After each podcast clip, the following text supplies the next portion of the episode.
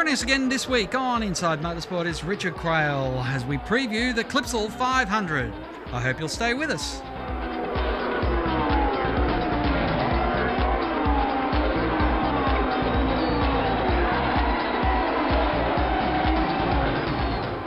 Richard Craill joins us on the line now. And Richard, it's a busy weekend for you, the Clipsal 500 in your hometown of Adelaide. And of course, we love to speak to you about racing in South Australia because it's certainly a passion of yours. Yeah, it is. G'day, Craig. You know, it's the week in the year for, for this state as far as car racing goes. Um, you know, since it sort of started in 98, we, we never knew what it was going to become. And, you know, now it's, it's arguably biggest domestic motorsport event in the calendar. It's probably the second most exposed behind um, behind Bathurst in terms of V8 rounds, and you know it, it's right up there in terms of a must-win event for V8 drivers, and you know it's one of the big the big races in Australian motorsport. So, but but best of all, as a, as a South Australian, it's great for our state. It pr- pr- um, portrays a really good image. Uh, around Australia and internationally with a, a fantastic looking track right in the heart of the city, big crowd, great atmosphere, and I know that everyone comes over here, yourself included. Um, you know, has a great time and enjoys it and uh, hits up the nightlife afterwards, Craig. One amazing thing is the way that South Australia starts the year is, is quite different to a lot of other states who try to space things out right across the uh, 12 months because you kick off the year with the Tour Down Under for bike racing, which, yeah. of course, the Clipsal buildings – all become a, an integral part of that uh, yeah. event.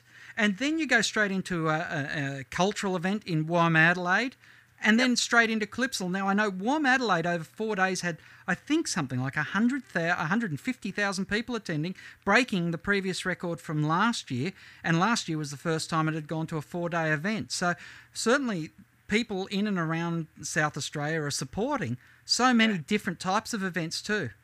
Yeah, they are, and, and you're forgetting actually uh, the Adelaide Fringe, which which runs for three weeks basically, and, and that's in the Eastern Parklands as well. In, in fact, the Fringe is based in the infield of where Stag Corner was and Jones Straight on the old Grand Prix track on the extension. So, you know, it, it's an awesome thing that this city really goes off in the first couple of months of the year. Um, and you're right, they, they pack in all the events, and all of them very well attended. I know Fringe and Womadelaide, as you said, have had massive crowds, and uh, the tour down under, it's something like 900,000 people, which is basically the population of the state minus a couple of hundred thousand, um, go out and watch some portion of it. I don't know where they get those figures from, but it's, it's probably accurate because it looks massive. But, you know, it, it's that whole thing with the state kicking off the year as a bang and and really making an impact on a, a global stage now. And it, it's what we lost when we lost the Grand Prix. So to get that back has been a huge thing for South Australia. And say what you want about our government, um, you know, the one constant that they've done right through Liberal and Labor is back, back, back motorsport and back the Clipsal 500. And they know the value they get out of it. And, you know, the, the Australian government or the South Australian government put in about two million bucks a year to Clipsal and that's a pretty good investment for what they get out of it. When you look at what the Victorian government lose, and putting aside any Victoria VSA debate, Craig, um, when you see what they're losing every year on the Grand Prix, you've got to say that um, what they're getting over here is exceptional value. The question comes every year as the future of the Melbourne Grand Prix continues to be on thin ice, it seems, is could Melbourne do it again and steal the Clipsal event. Now, obviously, Clipsal would be Clipsal, but could the Melbourne Grand Prix track be used for a V8 supercar event and garner the same sort of community and uh, and s- general support as what was able to be done by Adelaide, who had that poor bastards had this thing stolen from them. Yeah, you know, I mean, they could. You're not going to be able to steal Clipsal, I don't think. Um, as you said, it's not a once in a, a year event. It's not a one round or something. It's not like stealing an IndyCar race from the Gold Coast, even though we've lost that, or stealing a Grand Prix. It's, you know, there are V8 supercar rounds in Victoria, there are V8 supercar rounds in SA.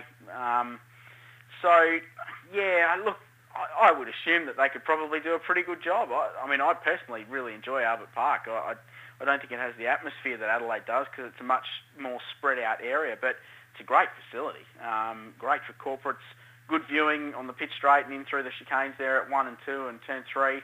Um, I'm sure they could put on a really successful V8 race, but it'd be their own thing, and, and I don't think there's any way that they um, they could steal Clipsal, for lack of a better word, and I don't think that it would affect the event over here either. Now, of course, the event has always been a V8 supercar race, but every year the support acts are becoming even more impressive and, and also becoming something that the crowd is staying around to watch. And this year, no different, with a couple of changes in the supports and the way the supports run, most notably GT and the Clipsal this year. Yeah, the GT Championship's always been a big part of, of the Clipsal 500, and um, way back in the Nations Cup days, they ran um, under lights on the Friday night and or Saturday night, and it was always hugely popular. And, and even you go back to the year 2000 with the race of a thousand years, um, and that was just such a, a popular thing and a popular event. So this year they're going back to night racing, Friday night, one hour race, two drivers for um, for some teams, which is going to be fantastic. Jason Richards making his racing return, and, and that's just going to be an outstanding story. It's going to be amazing. So um, yeah, look, you know, it's another addition to the event, another thing that people can talk about and watch, and with the concerts as well, the atmosphere is going to be awesome. And the best thing is the weather is actually looking half reasonable for it. So looking like sort of mid 20s, which should be brilliant as the uh, the sun goes down, it'll get nice and cool, and we'll get brake discs and flames and all sorts of cool stuff on the streets of Adelaide. Mm. Now, of course, as you mentioned, the GT Championship kicks off. Formula Ford kicks off this weekend at Clipsal, along with the Touring Car Masters.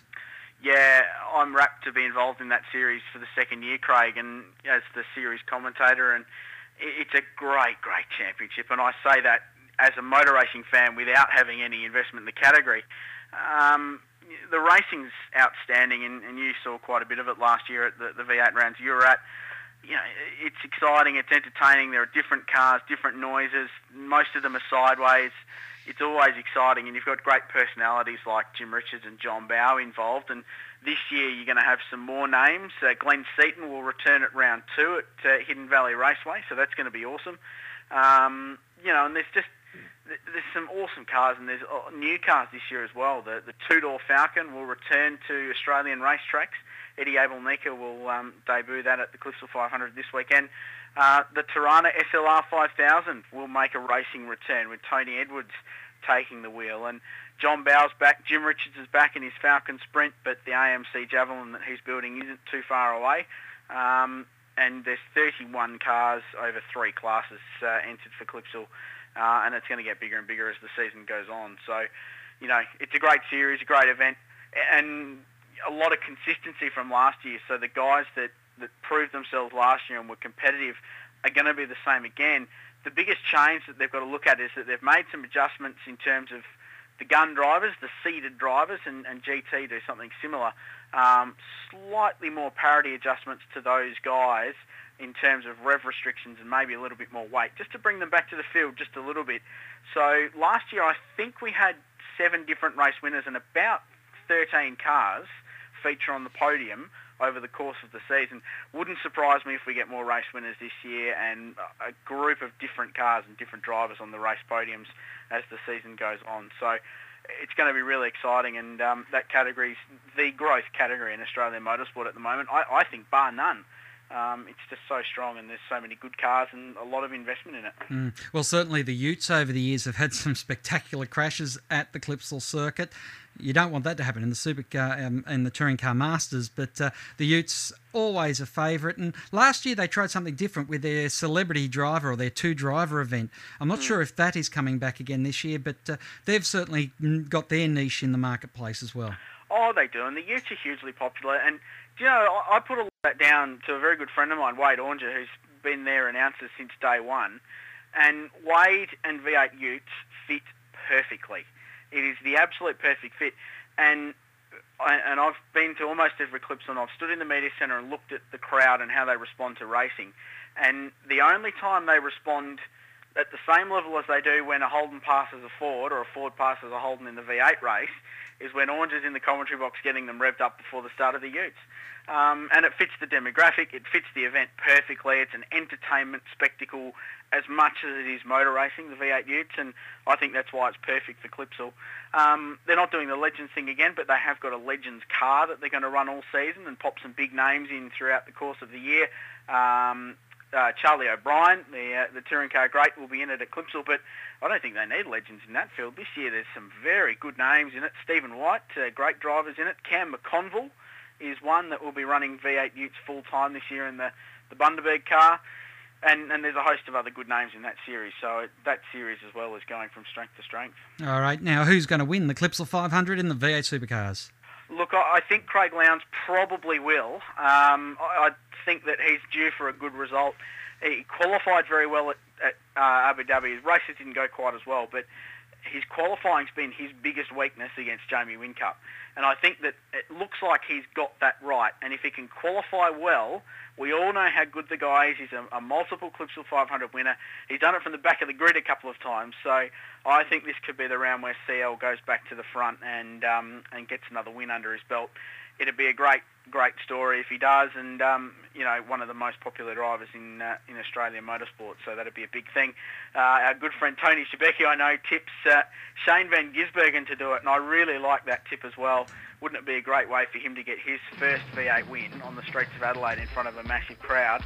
And um, he's already a bit of a, a hero to Ford fans, but that would just put him right to the very top as a, uh, a, bit of a Ford legend, I think. Yeah, it will do indeed. Richard, always a pleasure. I look forward to you showing me that nightlife you were talking about earlier in the show this weekend at uh, Clipsal 500. anything about that, Craig. I wouldn't know a thing.